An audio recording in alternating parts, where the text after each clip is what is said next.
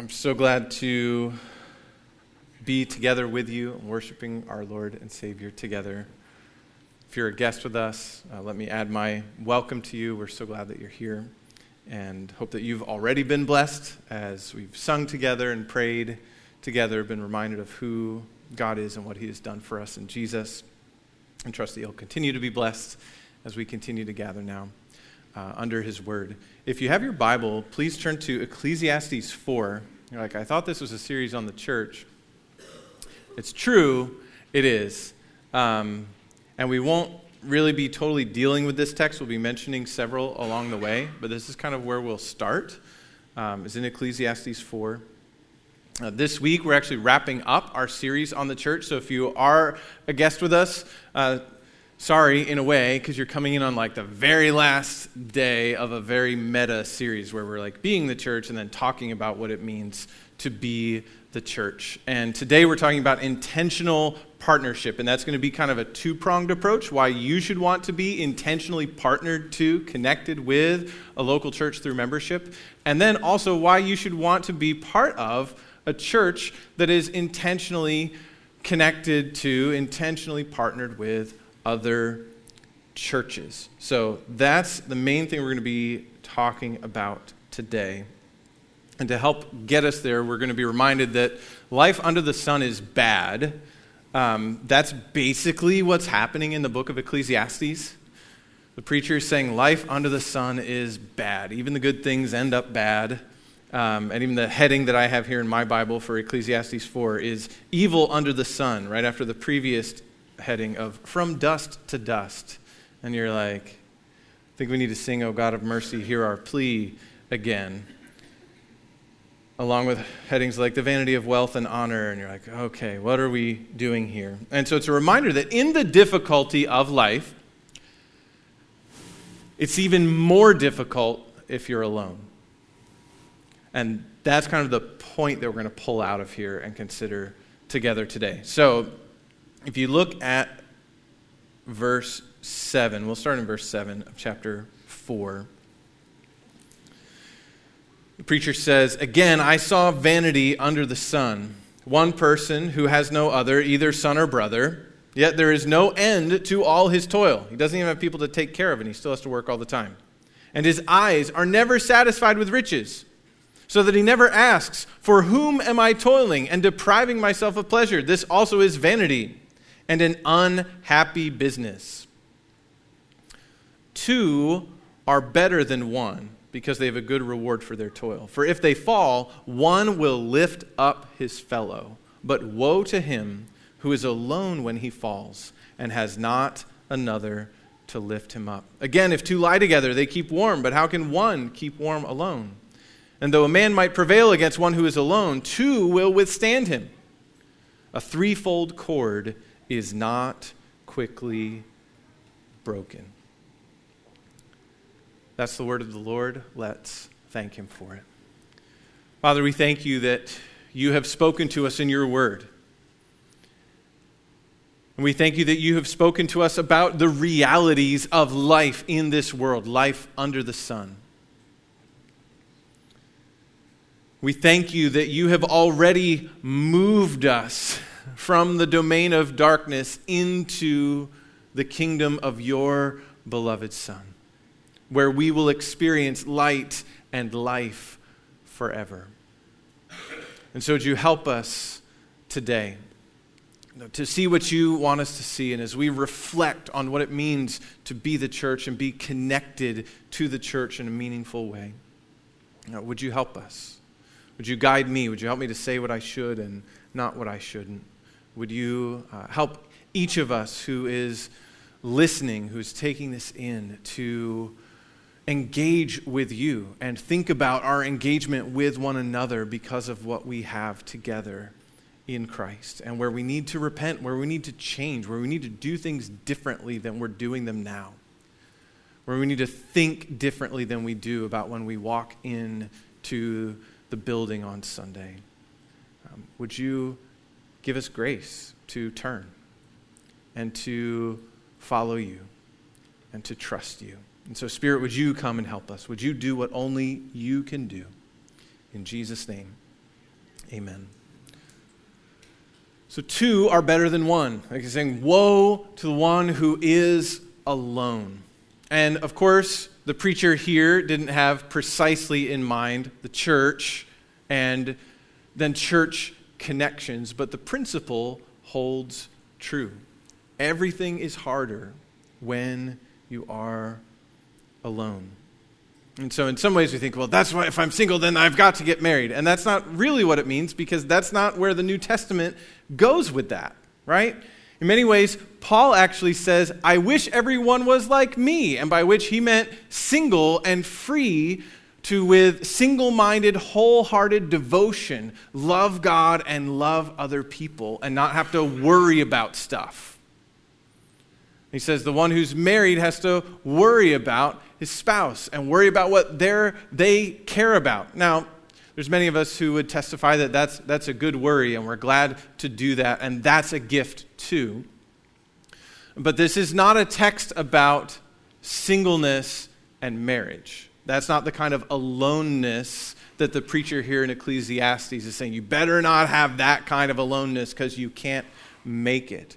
What we find in the New Testament is a community, a called out community a community built on the gospel of Jesus Christ, who have become brothers and sisters for real. And in some cases, with closer relationships in that family than in our earthly family, because God has made us one with Him and with one another through Christ. And so, the big idea this morning, kind of building off that idea, is this we should be meaningfully connected to Christ's church. We should be meaningfully connected to Christ's church. Now, is it possible to grow in grace, to grow in Christ, when you are not gathering regularly with the church? The answer has to be yes, because sometimes there are Christians who are imprisoned for their faith and they're all alone. They don't even have a Bible with them. And that's a good argument for scripture memorization so that even when you don't have a physical Bible with you, you can call to mind God's words to you and what he has said. So it is possible in extreme circumstances to grow apart from the church and apart from the Bible. But it is also, generally speaking, for almost all of us, it is not God's plan for us to grow apart from the church and apart from the Bible. We should be meaningfully connected to Christ's church because we are better together. One way we live out God's saving plan for us is by being meaningfully connected to Christ's church. And so we're going to explore that on those two levels the individual Christian being meaningfully connected to a local church, and the local church being meaningfully connected to other churches. We're answering some questions today. Why should you want to formally connect with a church? And why should you want to be part of a church that is formally connected with other churches? So, why partnership? Why partnership? There's three reasons, and we'll kind of add a fourth, though the fourth won't end up on the screen. But we can do more together than we can do separately. A church can do more together than an individual Christian can do. And a group of churches can do more than any one church can do. We can do more together than we can do separately. We can learn from one another, right? We can read our Bible, and have you ever read your Bible and come to a wrong conclusion? I have. And you're ready to act on that wrong conclusion in someone a little further along in the faith, or maybe not even as far along in the faith, but reading their Bible and going, I don't know that that means that you have to go and do that right now, or that you shouldn't do that. I think that might have meant something a little different than that. And you can go, oh, okay. Right, right. So we don't want to do that alone. You end up with some really weird interpretations and sometimes very, very wrong and dangerous, harmful interpretations if you do Bible interpretation all by yourself. Okay? And if you think you have found something that no one has ever found in the Bible before,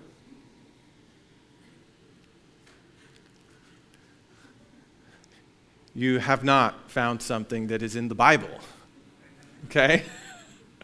Um, people have been studying this book closely for almost 2,000 years. Now, does that mean everyone's favorite scholar always gets everything right? Also, no.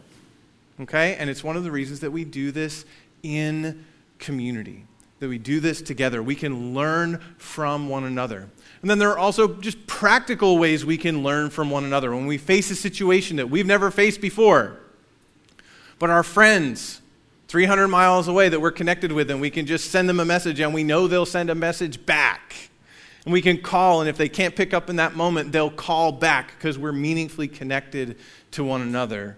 Those are really good moments to be connected, right? It's like, I don't know what to do about this. It's like, oh, we had that same kind of thing happen just a few years ago.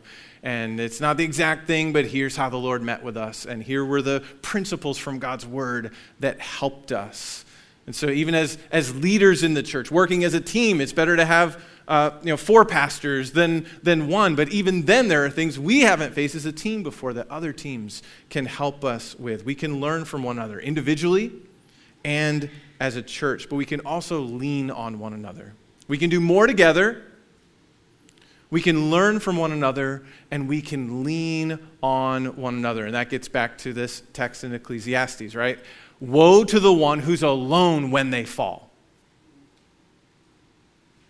Right? It's like the, the ads in the 80s. The way to not be alone was to have the lifeline, or what I forget what it was called, right? And there's the, the, the old man said, I'm having chest pains, right? And the woman says, I've fallen and I can't get up, right? So there's some of you who are older than, oh boy, how old do you have to be to have seen those? Yeah. So everyone who has some gray in their beard or their hair or something like that has seen those ads. they were still showing some of those, right? Can we do a show of hands? How many of you have seen that ad? Okay, I feel a lot better. Thank you. Thank you for that right? And so that was this life alert or whatever it was. It's like to help you know, right? And now you can, you, there are other ways to try to do that, and that, that company has probably gone out of business. Or maybe not. But it's better if you fall to have someone right there, right? To help you get up. And there's sometimes you're not even really hurt, right? It's not the big one where the hip's broken and this is the end. It's just like, I can't get the angle. I can't get up, right? And if you just had someone else there, it's like, you can get up.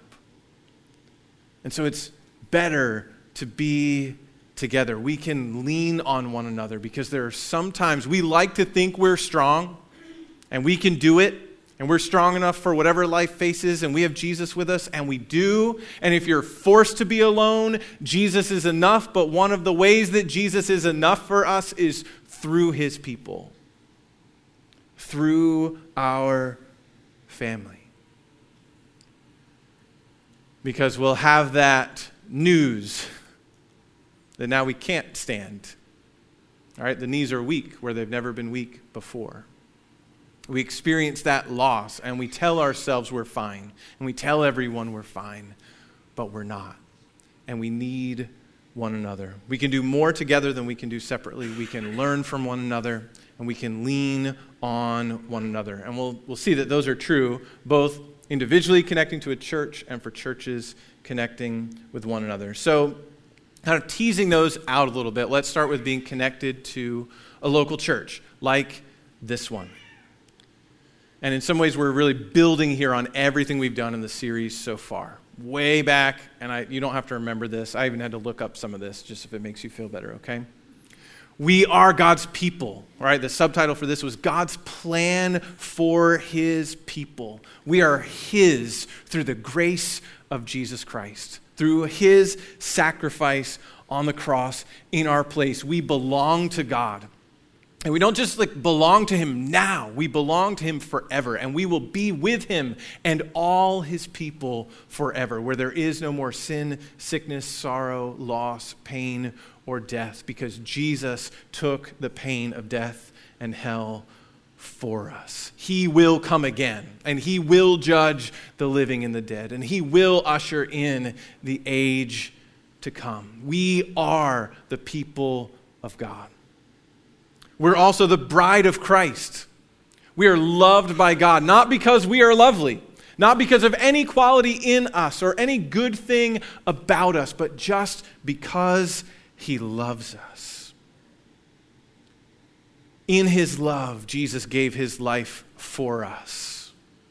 And the triune God makes us holy and sustains us day by day. That is who we are because Christ, but we're also the body of Christ, connected vitally to the head, to our source of life, and also to our leader who tells us where we should go and what we should do when the body is working properly, and connected to one another. A big part of that picture in the New Testament is about the different parts, different parts of the body playing their role. And the point isn't, again, is not to figure out whether you're a nose or a pinky toe, right? It's whatever God has given you, whatever roles, whatever ways to serve one another in the body. The point was more about how resources go to the part that's hurting, right? Just like in our bodies when we stub a toe or hammer a thumb, right? There are resources that go, and you can actually watch the resources arrive along with the pain that you feel, trying to help.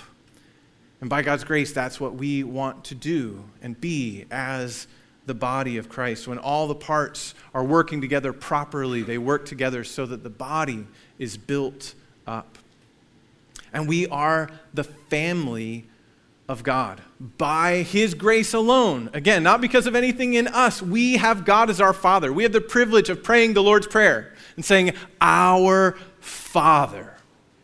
Not because of our birth, but because of the grace of Jesus Christ for us. We have God as our Father and Jesus as our brother who brings us into the family. And since we have the same Father, we are brothers and sisters in Christ.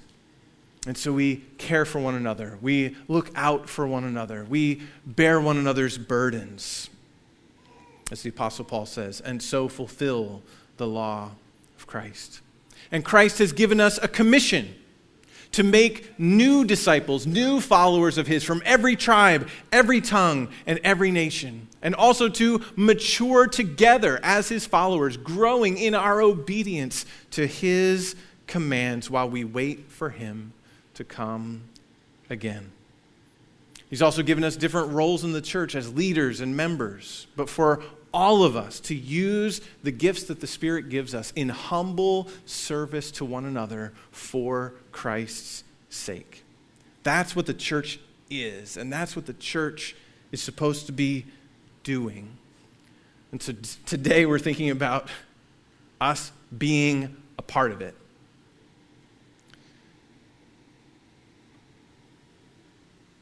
Because there's sometimes we can think we can be somewhere even for a while and we can go, this is how your church does this. Or is the church going to do something about that? And it's like, well, what is the church? Right? And we've talked about it a lot in this series. It, it's us. And so, yes, there are things that we do officially, right? There are benevolent funds that are gathered and then distributed, right? So there are things the church does in, as an entity. So that is not a bad or wrong question. Where it becomes a bad or wrong question is when it becomes, I'm here, in theory, I'm part of this, I don't want to do anything about it. What is the entity going to do about it? Does that, does that make sense? And so I love it when even this week I had someone asking, Is the church going to do something about this? And they were wanting a, an official thing to happen, but they were also saying, We're the church, and I'm, I'm all in on this. Right? It's like, bring me that conversation every day of the week. Right? When someone's like, I see this need, I see this way, we need to grow. How can we do this? That's an entirely different approach than saying, oh, your church does that. right? But there's sometimes we want to like kind of separate ourselves from the group to be able to point out something that's difficult. It's good to point out things that are difficult. That's how we see and how we grow, right? But let's do it in a way where we're saying, we're in on this. We're together. We're ready to make the sacrifice, right? And, and we've talked about this also. That's how many new ministries get started here. It's like uh, some of the things we do. It's some, one of our members saying, I see this weakness, I see this lack, or I have this gift and we don't do anything in this area. Can I help start something? Can you help me start something? What is a good thing to do with this gift? And we love getting those kinds of requests as the elders of the church and saying, Yeah, come to one of our meetings and let's pray together and let's, let's hear your initial pitch and let's talk about it and let's get that going and let's support it and announce it. And do you need funds for that? We're eager to do that. And that's entirely different than a situation that happened. I'm so glad I can say it came from, uh, it was in a different church. It was not here. So for me, this is a long time ago since we've been here 15 years. But at another church where I've been, there was someone who came and said, Our church is weak in soul winning. And if you're not familiar with that expression, don't worry about it. Okay, but but they, they were saying we're, we're, our church needs to grow, which is fine to identify ways our church needs to grow. Our church needs to grow. We, none of us ever better pretend that it doesn't and that we've arrived, okay? But they came and said, Our church needs to grow. We need to get better at telling people about Jesus and going out into our community and telling people about Jesus. And the senior pastor at the church then heard that and was like, Yeah, that's probably true. We need to grow. And this person even had a great idea. We should do weekly, like Saturday morning, 10 o'clock. We gather people to church, and then we go out and we go out and we knock on doors and we tell people about Jesus. So, again, nothing wrong with anything so far, okay? After we'd been doing it for like, I don't know, a year, a bunch of us going out every week and knocking on doors and awkwardly trying to talk to people about Jesus. Guess who never came? Not even once. I'm so thankful I don't know who that person is. But in a moment of discouragement, my senior pastor there was like, Yeah, we started this thing, and it's because someone said we need to do this. And it's, and it's like, Yeah, it's important. And I've never been, been here. He was so discouraged right? What did that person want? Did they want to grow in telling people about Jesus? No. I think they wanted to be able to tell people that they went to a church that did that sort of thing.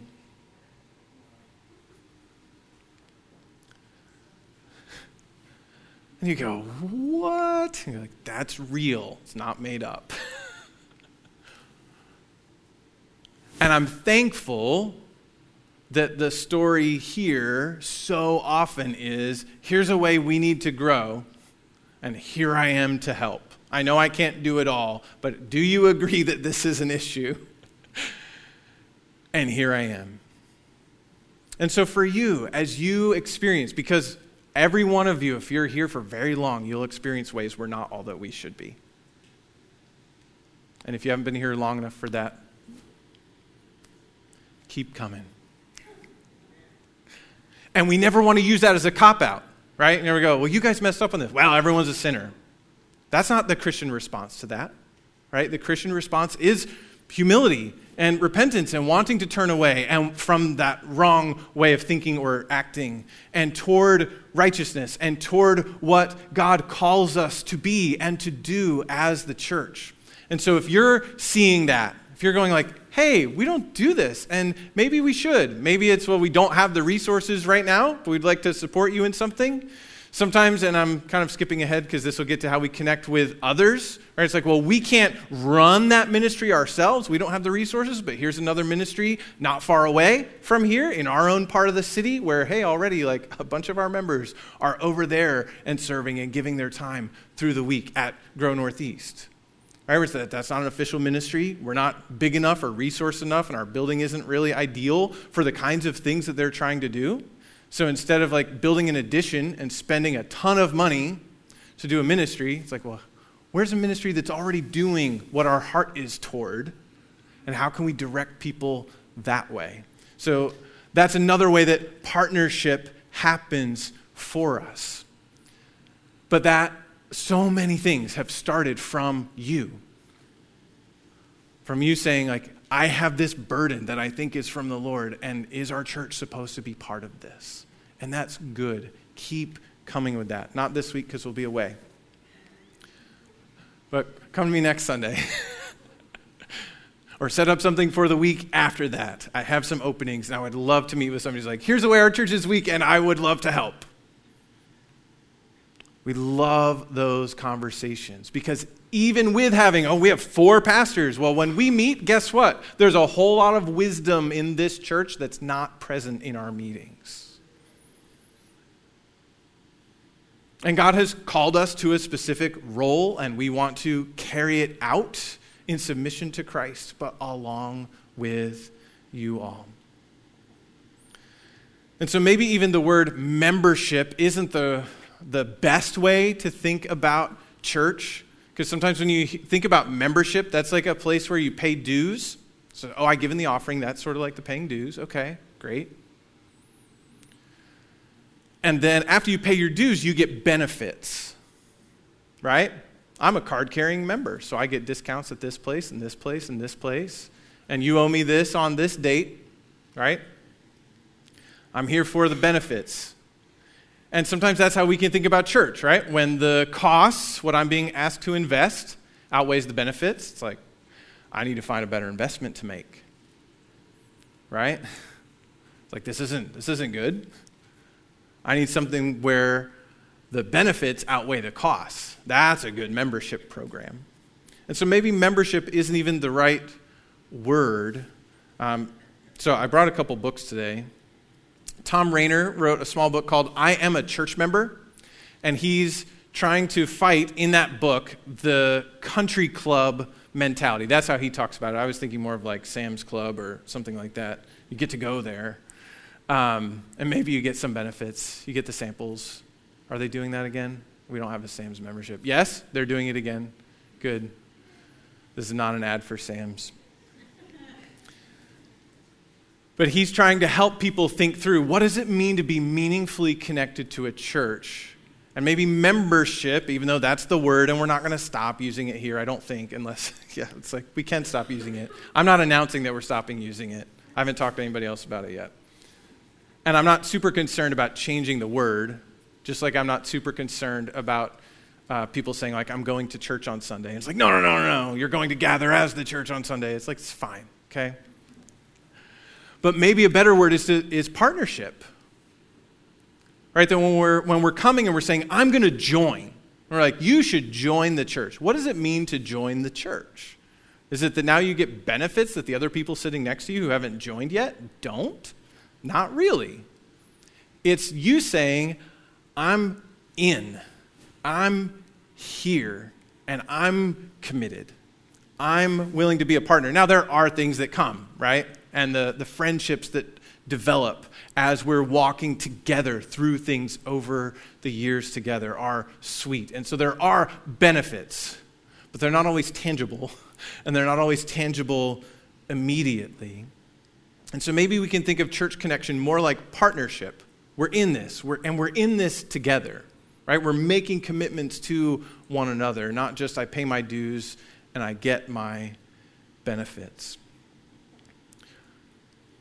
But why should we be together? What is it that we need? And so, just a few things here as we're thinking about this. Being partners with a local church, saying, I'm in, I'm going to join, I'm here. Why would we do that?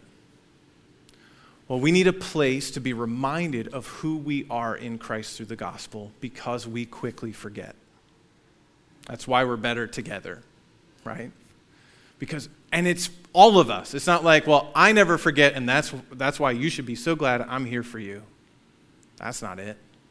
We all forget, and we all need to be reminded. When we come in to gather on a Sunday. There are days we come in ready. It's great. I'm ready to worship. I'm ready to get my worship on today, whatever that means. And then there's days we come in, it's like I can barely get through the door, but I know I need to be here.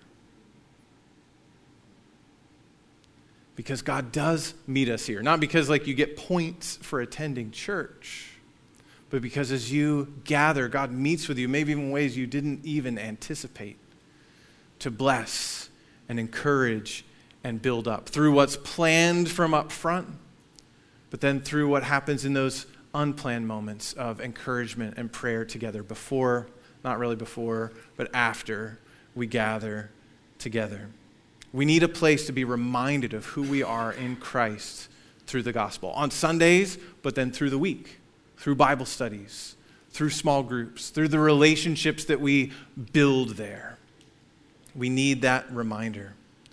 But also, we need the accountability that Jesus describes. We talked about this last week and church discipline and what that means. And if that's a scary word for you and you didn't hear the sermon last week, please listen to last week's sermon.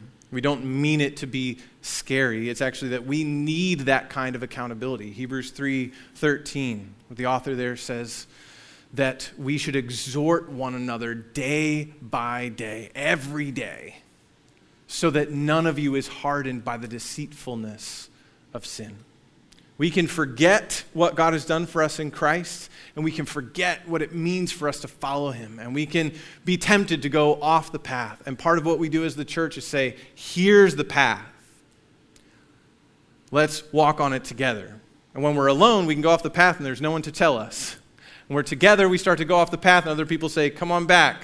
And it might be the next week you need to tell that person to come back in a different way. It's not like here's the people who are really good at the path and they're always just pulling everyone else back. Right? We're all tempted to go off the path and we pull each other. Right? The two that are together here in Ecclesiastes 4, each of them can fall, but as long as they only fall one at a time, they can help each other get back up.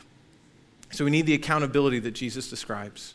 We also need a place to use the gifts that He has given us. God has given you gifts from the Holy Spirit and they are not for you. Like, usually when we think about gifts that we get, like I know there are some people in my house who are already anticipating Christmas, and we have some birthdays that are super close to Christmas, which is complicated to pray for us. And I know some others of you are in the exact same, like literally the exact same uh, situation. Um, and so it's, it's challenging, right? It's like, wow, you get all your gifts in like one shot. And then it's like, I just want this. And it's totally random and not really something they should want. And, but it's, well, we have to give you something. But we don't. So anyway, pray for us on that. When we think about gifts, we think about things for ourselves, right? And generally speaking, it's like, okay, we're giving you a Christmas gift. It's like, it should be something that they want, you know? right? Kids reach a certain age, it's like, we got you some great clothes. Right? Thankfully, we're kind of at the point where it's like, you got me some great clothes. It's like, so we're in a sweet spot like that for gifts in our family. But we think about gifts as for ourselves, right? A gift is something God gives me and I enjoy. And oh man, the gifts are so good from God, aren't they? He gives us so many really good gifts.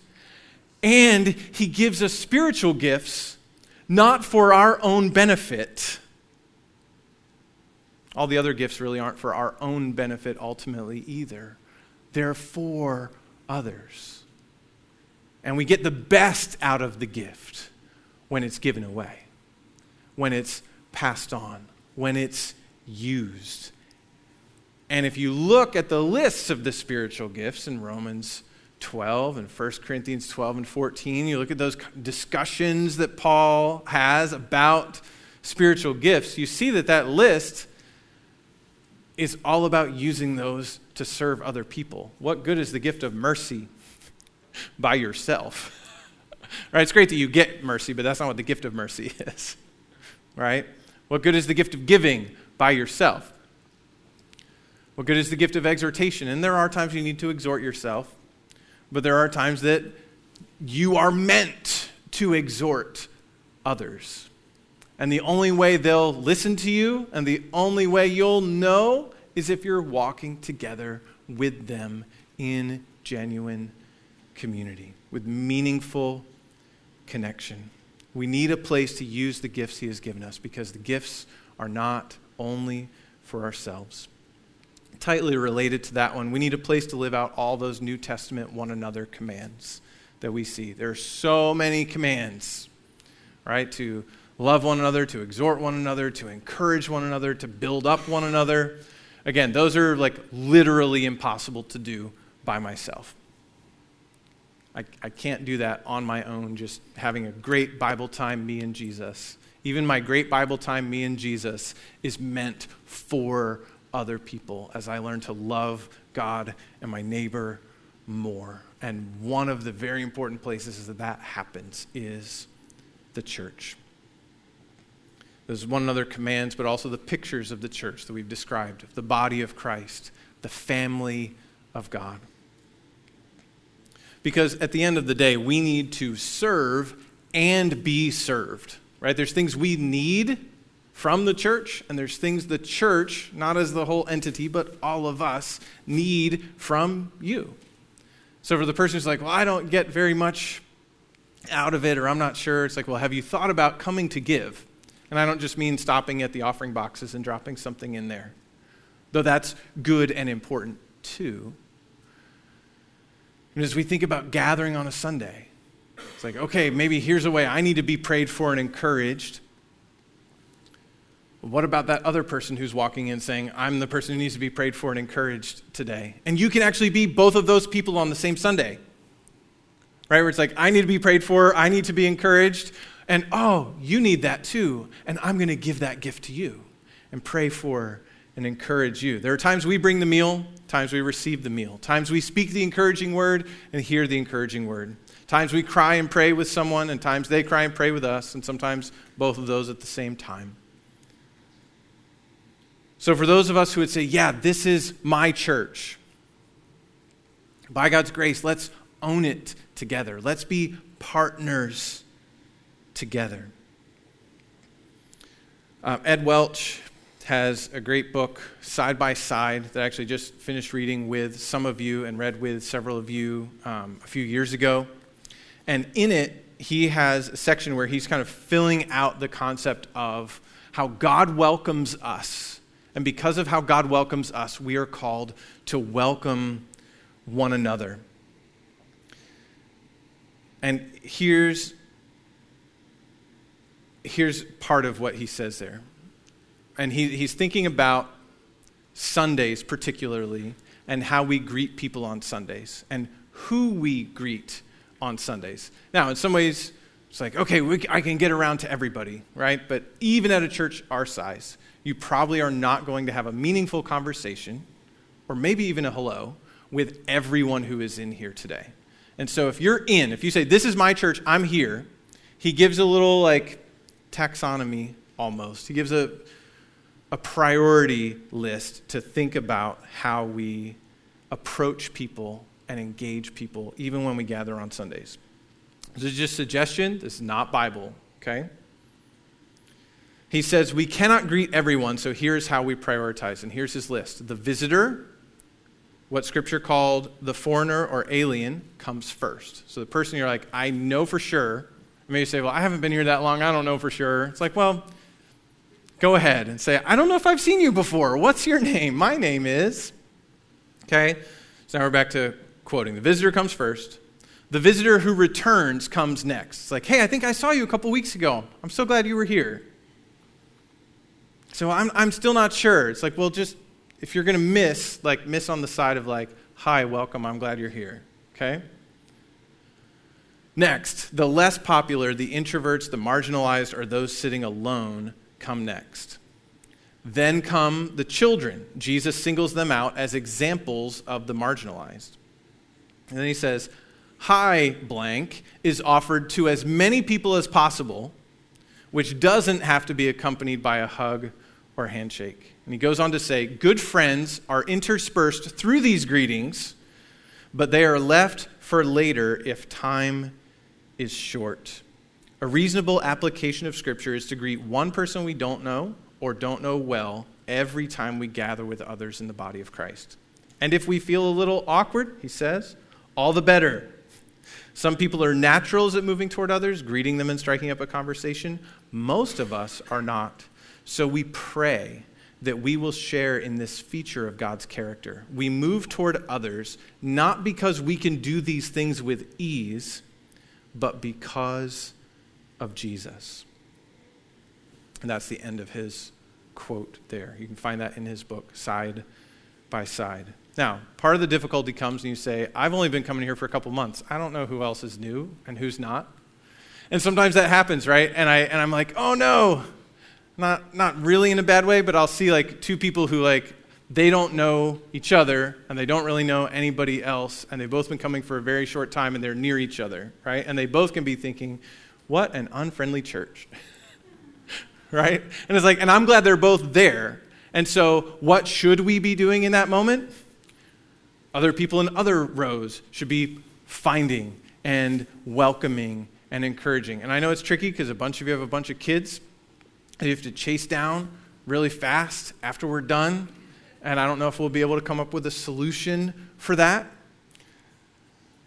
But if we can, we want to find ways to move toward and encourage one another and not just find, here's the people I'm comfortable with. Now, you may not know this about me because you see me talk a lot and I'm welcoming new people. That is actually hard uh, for me, just personality wise.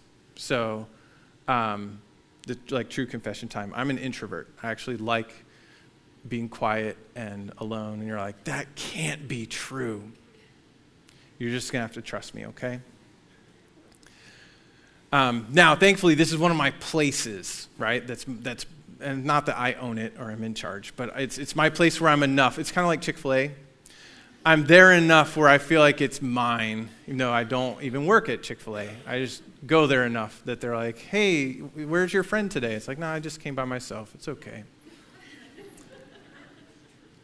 so, seriously, that did happen like two weeks ago. So I'm comfortable enough, and it's like, okay, we're going to do that. So I say that to encourage those of you who might hear that and go, yeah, but I'm just, there's people who that's their, you talked about spiritual gifts a minute ago. That one's definitely not mine. Whatever one has to do with going and finding people and welcoming them is not mine, not my gift. Well, the neat thing is, it's, not about gifts. Uh, and even most of those gifts are also commands, right? So be merciful. It's not just for the person who has the gift of mercy. Welcome one another is not a gift, it's a command. So it's not like, I'm especially made for this. It's like, no, we're, we're all made for this. Why? Because we have been welcomed by Christ. That is the ground of our welcome. Not our personality, but Christ and what he has done for us. So let us, by God's grace, welcome one another into the family week after week after week. So we should be intentionally connected to a local church. And then just briefly here, talk about connection with other churches. The Apostle Paul says in Philippians 1 I thank my God in all my remembrance of you, always in every prayer of mine for you all, making my prayer with joy because of your partnership in the gospel from the first day until now. And so we are thrilled to have some partnerships in the gospel, fellowship in the gospel with other churches. And we actually have a few different types of connections to other churches. And before we go to those, I want to run through some New Testament references that demonstrate the connections between churches that was already happening in the first century. Because you might go, you know what, well, we have a great church, we have a good pastoral team, you know, we have enough to think of ourselves. Why should we spend any time figuring out how to relate to other churches. You know, other churches are just going to mess things up. You know, you read like church news, like I don't want to, don't want to be connected to them or them or them. But the thing we're pretending there is that we're always going to get it right. That we're the one church that has figured it out and we're doing the right thing. Now, oh, no, no, no, no, that's not what I mean. But I don't, uh, right? So we are not the one church that has it all right. And we are not the one church that will always do what is right. Now, we want to.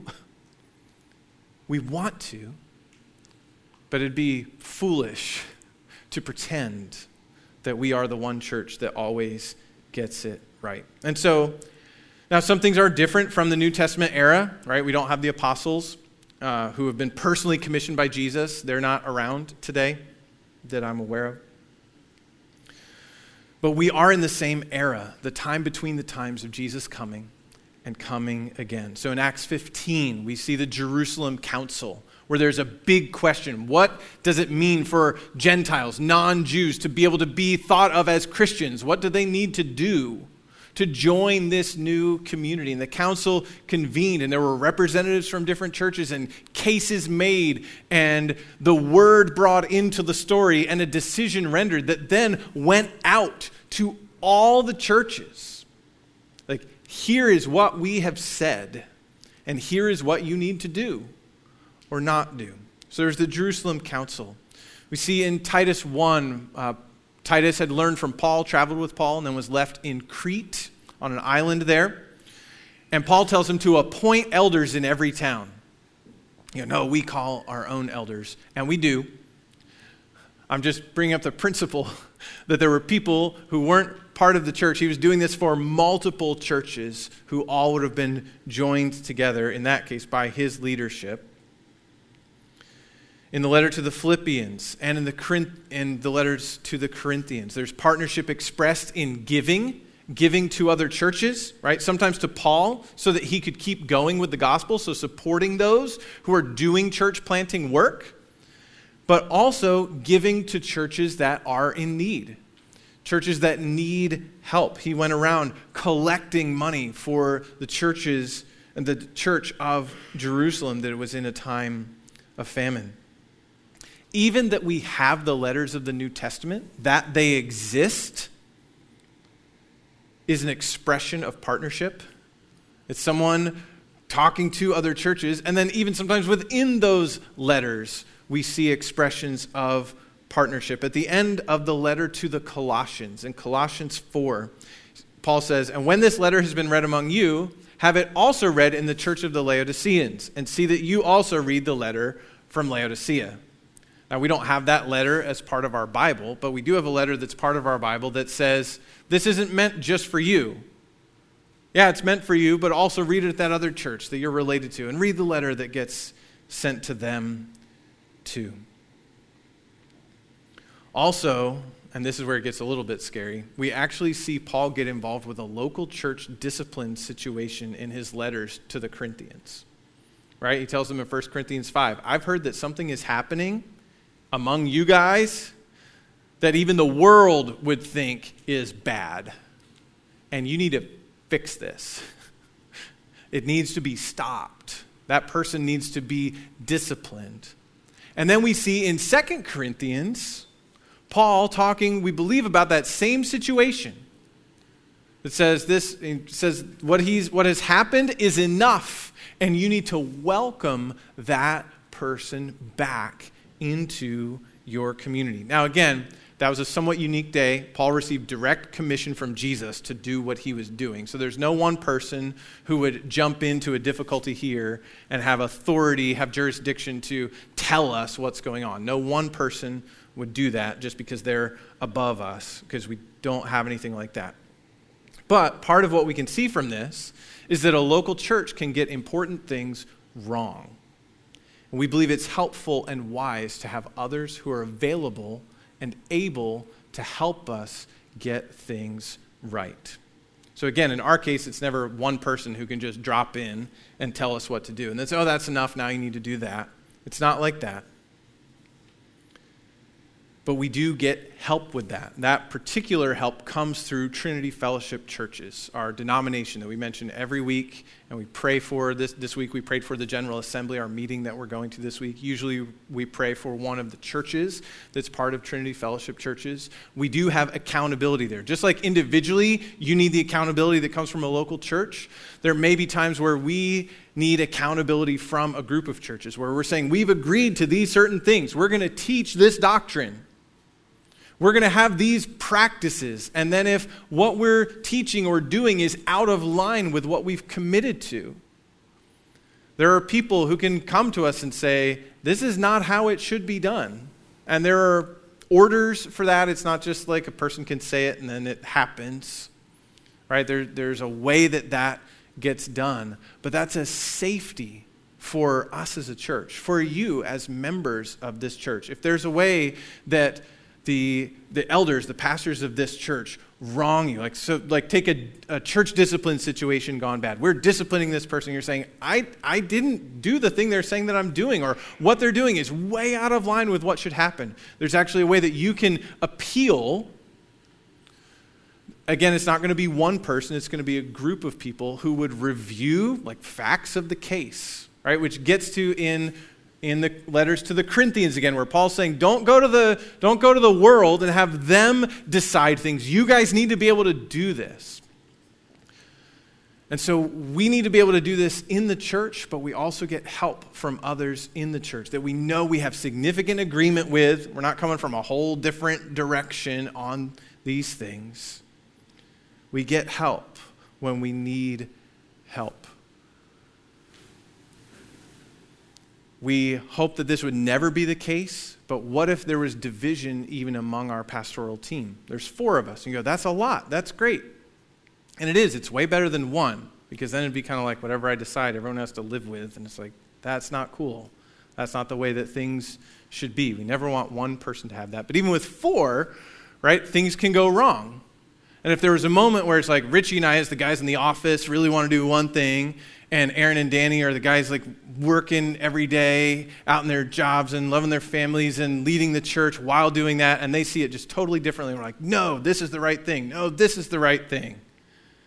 And we're like, the fact that you don't want to do this shows you don't really love God. That was dramatic.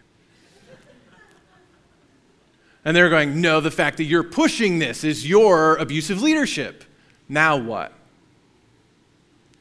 Where do we go from there? Or even if it's one of us against the three, but the one is like very sure they are taking the last stand for righteousness on the earth.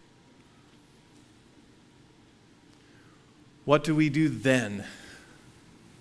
It's good for us to be able to pick up a phone and say, Can you get here and help us? We need some help.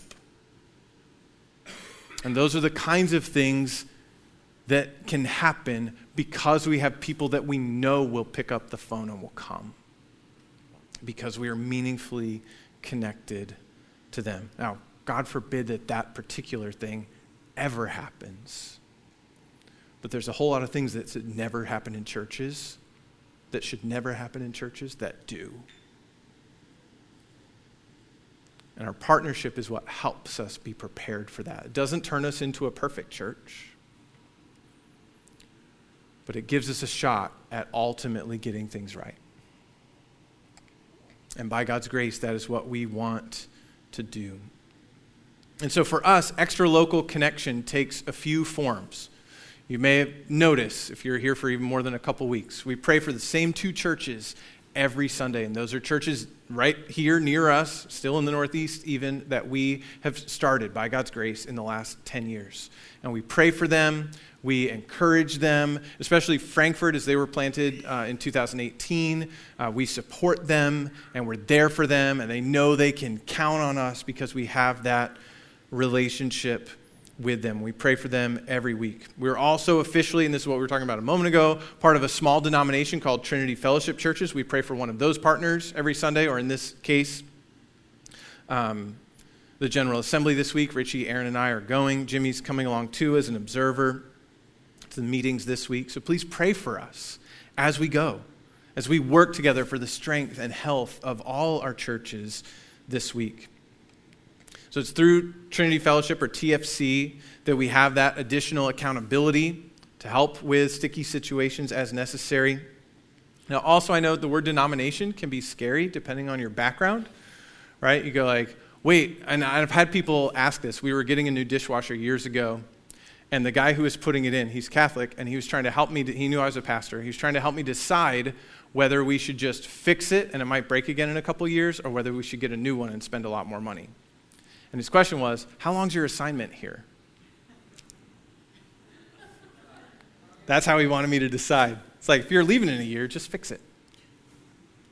Which isn't very loving to the next person, but who cares? I'll be gone, right? And it's like, well, it doesn't, re- that's not going to help me like make this particular decision. I just really need to know if it's going to be better to get a new one or fix the old one because that's not how we roll, right? There, so there's no group out there that decides like, Aaron's a great guy and now he's going over there, right? That is not how that works. Now, doesn't mean the Lord will never call someone away from here. And those of you who've been here for years, that was the big concern. Like, even when I started doing the membership class back in 2014, it's like, denomination can't come and take Ian away, can they? It's like, no, they can't. No, they can't. No, they can't. And then it's like, oh, there's a need. Oh, and it's the spirit working in Ian's heart. That stinks, right? And the guy that we were scared of losing went away and God did good work through him, and it was God's plan, and we're okay. Because our family is not about one person. And it didn't change on that day from being about Ian to being about me.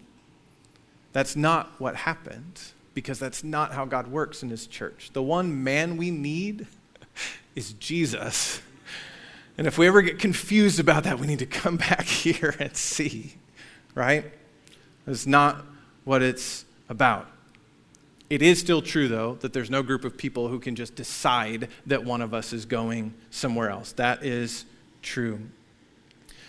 And we own our own building and property. So all our assets are ours. So if we if there was for some reason, and those of you who were with us a few years ago know there could be some reason that arises where we need to not be in a denomination that we were in previously, um, we don't have to worry in that decision making process about losing our building and figuring out where we're going to meet you know, next week after the denomination uh, confiscates all our stuff because the denomination cannot confiscate all our stuff. We own all our own stuff, it belongs to us.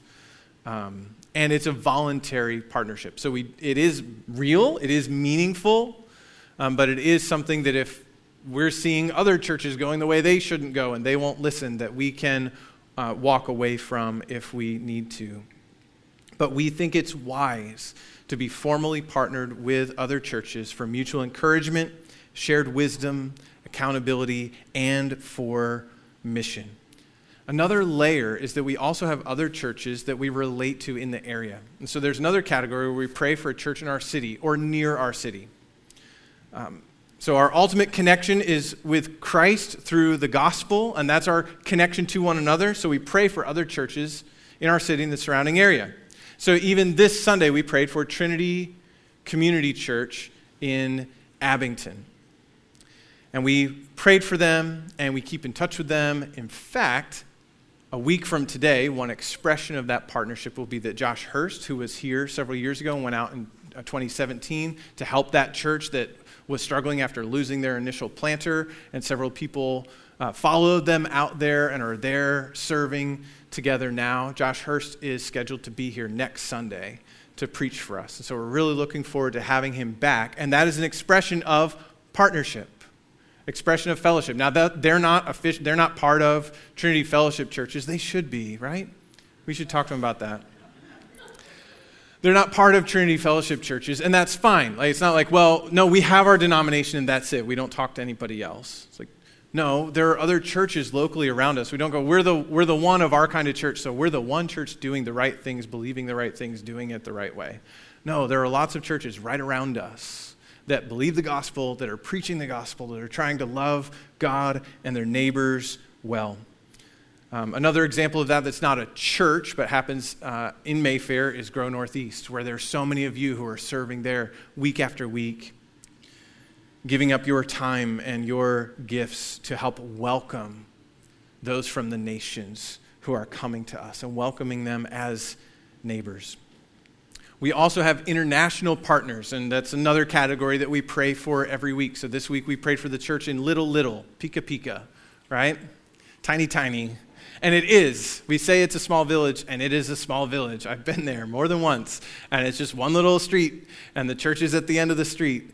Uh, and there's a vibrant community of believers there who are trusting in Christ and holding on day by day. They're in the, in the mountainous region of San Cristobal in the Dominican Republic. And it's our joy to be partnered with them. And then along with them, we got to help plant a new church that we're supporting uh, every month, uh, but also with encouragement uh, in Santo Domingo.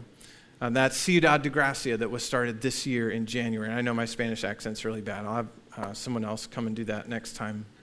It's, they just call themselves Grace City Church. They're like, we think you'll really like our name. Is it okay if it's like, yeah, that's fine. We're not the first Grace City Church, and I'm sure we won't be the last. But we are joyfully connected with other churches, doing more than we can do around the world with the gospel. In all of these relationships, we're able to do more than we could ever do. We learn from one another, we lean on one another for support, and we get to rejoice in what God is doing. Because there's sometimes we can just get focused here, like individually that can happen. I'm just focused on myself and not even aware of what's happening with other people. It can happen for us as a church. How's our church doing? And we think like the whole world is going exactly like our church is going. So if it's going well, Christianity is great. If we feel like it's going poorly, like, is God doing anything in the world? And the answer is yes, He is. He is doing way more than He is doing right here. And so we get to rejoice in what God is doing as we're reminded that He's at work not only in our corner of Philadelphia, but all over the world for His glory. So we should be meaningfully connected to Christ's church. Why would you want to be formally connected with a church? Why would you want to be part of a church that's formally connected to other churches? We can do more together than we can separately. We can learn from one another. We can lean on one another, and we get to rejoice in what God is doing all over the world for His glory. So, by His grace, this is what we get to be a part of. Not because of us, not because we're good, not because we figured it out. We are God's people. We are Christ's bride. We are God's family. We are Christ's body, worshiping the Lord, on mission for Jesus, maturing together in the power of the Holy Spirit. Let's pray. Oh God, thank you that you have saved us and made us yours and made us one with you and with one another. Would you work that out by your grace in our lives more and more through the power of your Holy Spirit until Jesus comes again. It's in his name that we pray. Amen.